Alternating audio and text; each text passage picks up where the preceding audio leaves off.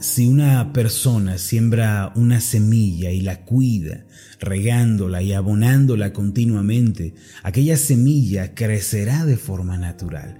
En realidad habrá muy pocas cosas que puedan frustrar el crecimiento de tal semilla. De la misma forma, si cultivamos nuestra comunión con Dios diariamente, si crecemos y florecemos junto a Él eh, diariamente a través del tiempo devocional, lo cierto es que el Señor nos bendecirá con crecimiento espiritual. Por eso el crecimiento en la gracia, en la fe y en el conocimiento de Dios es lo más natural para un cristiano que camina con Dios. El día de hoy preparémonos para seguir caminando con el Señor y seamos bendecidos con esas experiencias que desarrollan nuestra fe. El primer paso que debemos dar para lograr el crecimiento espiritual es permitir que la palabra de Dios moldee nuestras vidas. Esto es a lo que llamamos crecimiento en la palabra. Permítame relatarle una historia muy particular que escuché hace tiempo por parte de un hermano de la iglesia. Él relató esta historia con la finalidad de enseñarnos la importancia de crecer en la palabra de Dios. Se trata de un anciano que salió a dar su caminata habitual al parque en una fría tarde de otoño. En aquella ocasión él emprendió su recorrido llevando bajo su abrigo una bolsa de papel con migajas para alimentar a las aves. Al llegar al parque notó que la banca en la que él acostumbraba a sentarse a esparcir las migajas estaba ocupada por un niño. Al acercarse un poco, el anciano notó que este niño arrojaba con su pequeña mano algo que parecía ser comida de aves. Sin embargo, cuando se acercó un poco más, se dio cuenta de que se trataba de acerrín. No eran migajas de pan, ni semillas, ni comida de aves, sino acerrín. Intrigado y asombrado, el anciano le preguntó, Hijo, ¿qué es lo que haces? El pequeño de aproximadamente seis años le respondió, Señor, vengo todos los días al parque, al igual que usted, y he observado que muchas aves se le acercan cuando les da de comer. Yo también quiero que ellas se acerquen a mí, pero por más que les doy lo que traje, no se acercan ni un poco. El anciano sonrió, se sentó junto a él y le explicó, Hijo, tienes que saber algo muy importante. Los pajarillos están acostumbrados a las migajas de pan. Ellos no comerán rin. Sin embargo, dales un poco de migajas y verás cómo bajan apresurados de los árboles para comer. Si tú les das el alimento indicado, ellos vendrán y se acercarán a ti sin ningún problema. Al final el anciano abrió su bolsa, la puso en manos del niño, quien con alegría comenzó a esparcir aquellas migajas por el jardín y por el suelo. Muchas aves más tarde se acercaron a comer aquella tarde y el niño se sintió alegre y feliz al final. Al igual que en esta historia, mis amados, hay dos tipos de alimento en esta tierra.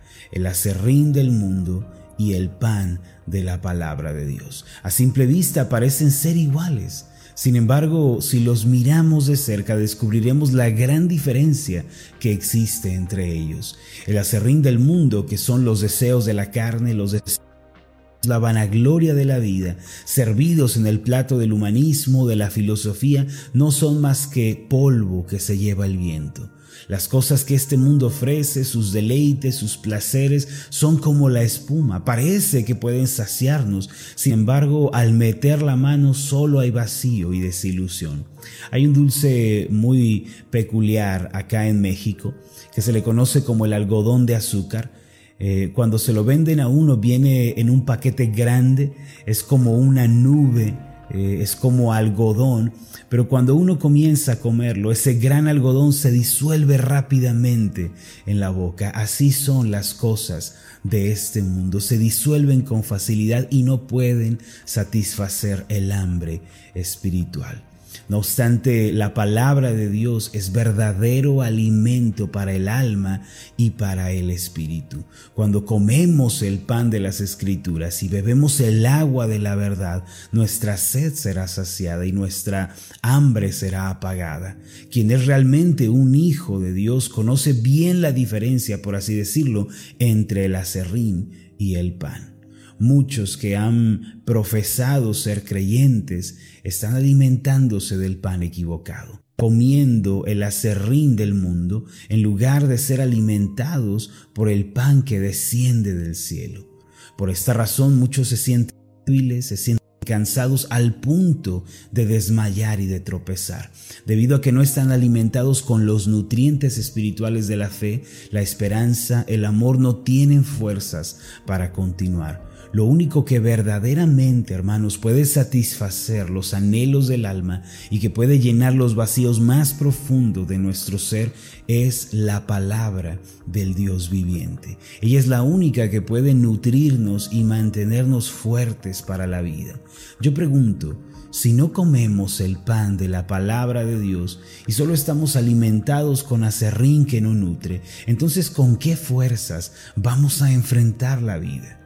Pregunto, cuando vengan los problemas en el hogar, la discordia en el matrimonio, cuando vengan los problemas con los hijos, ¿con qué fuerzas vamos a ser pacientes, vamos a perdonar, vamos a actuar con sabiduría? Cuando haya dificultades, ¿cómo vamos a estar de pie ante el afán y la ansiedad sin doblegarnos ante ellos? Amados, Dios quiere otorgarnos la bendición del crecimiento espiritual. El Señor no quiere que nosotros vivamos en medio de la depresión, de la fatiga, de la debilidad. Él no quiere que nos veamos frustrados y derrotados en esta vida. Crecer espiritualmente significa llegar a ser firmes en Dios y encontrar fuerzas en Él. Si crecemos espiritualmente, podemos superar con éxito las adversidades que esta vida conlleva. Aun cuando vengan ríos impetuosos contra nosotros, vamos a poder estar de pie firmes en el Señor. Sin embargo, para que la bendición del crecimiento espiritual sea una realidad, primero tenemos que alimentarnos con el pan de la palabra de Dios.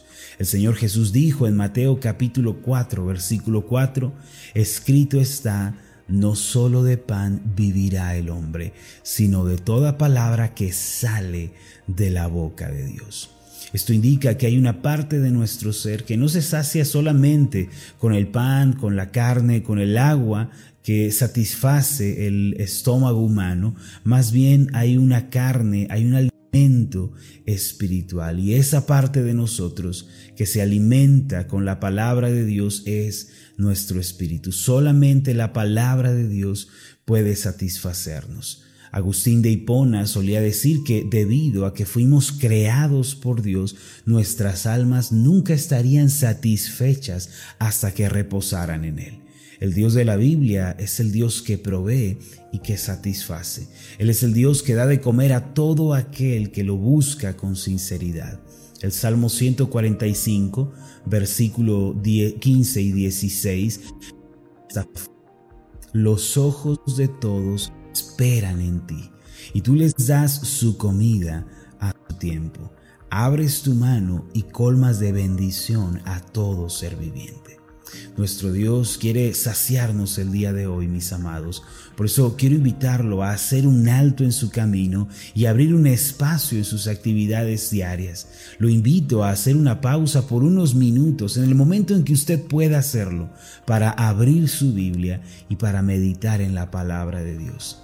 La FAO, que es la Organización de las Naciones Unidas para la Alimentación, dijo que una persona es lo que come, es decir, somos lo que comemos. Esto es particularmente en relación a la vida cristiana. Si usted se alimenta del acerrín, se sentirá débil y cansado, pero si se alimenta de la palabra, Dios le bendecirá con fortaleza, con claridad, con sabiduría y alegría. Por eso tenga tiempos privados con la palabra de Dios, tiempos personales donde voluntariamente busque el rostro de Dios. Permita que la palabra de Dios llene su mente, su corazón y que ella limpie su vida del negativismo, de la apatía, del pecado. El Señor Jesús dijo, en Juan capítulo 17, versículo 17, santifícalos en tu verdad, tu palabra es verdad.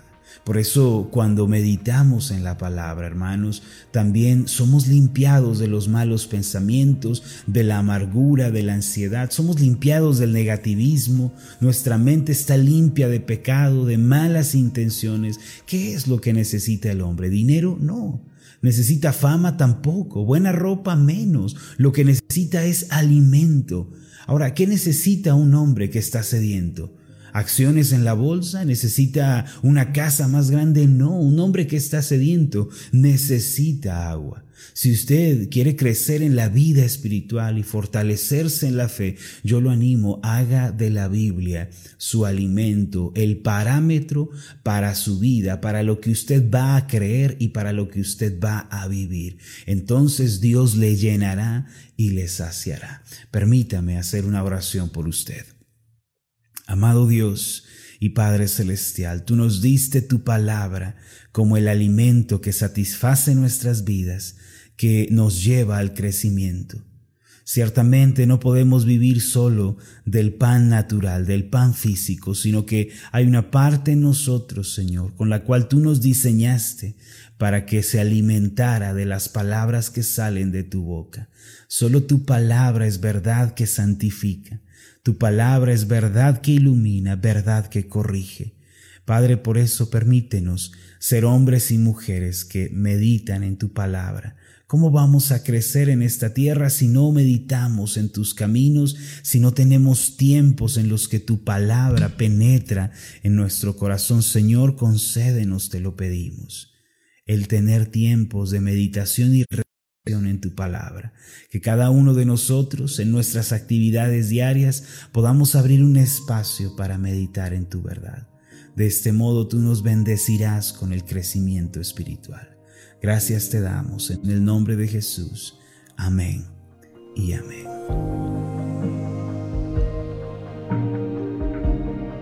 Hola, ¿qué tal? Mi nombre es Marlon Corona, soy el pastor de la iglesia Ascender en la ciudad de Zapopan, Jalisco, en México.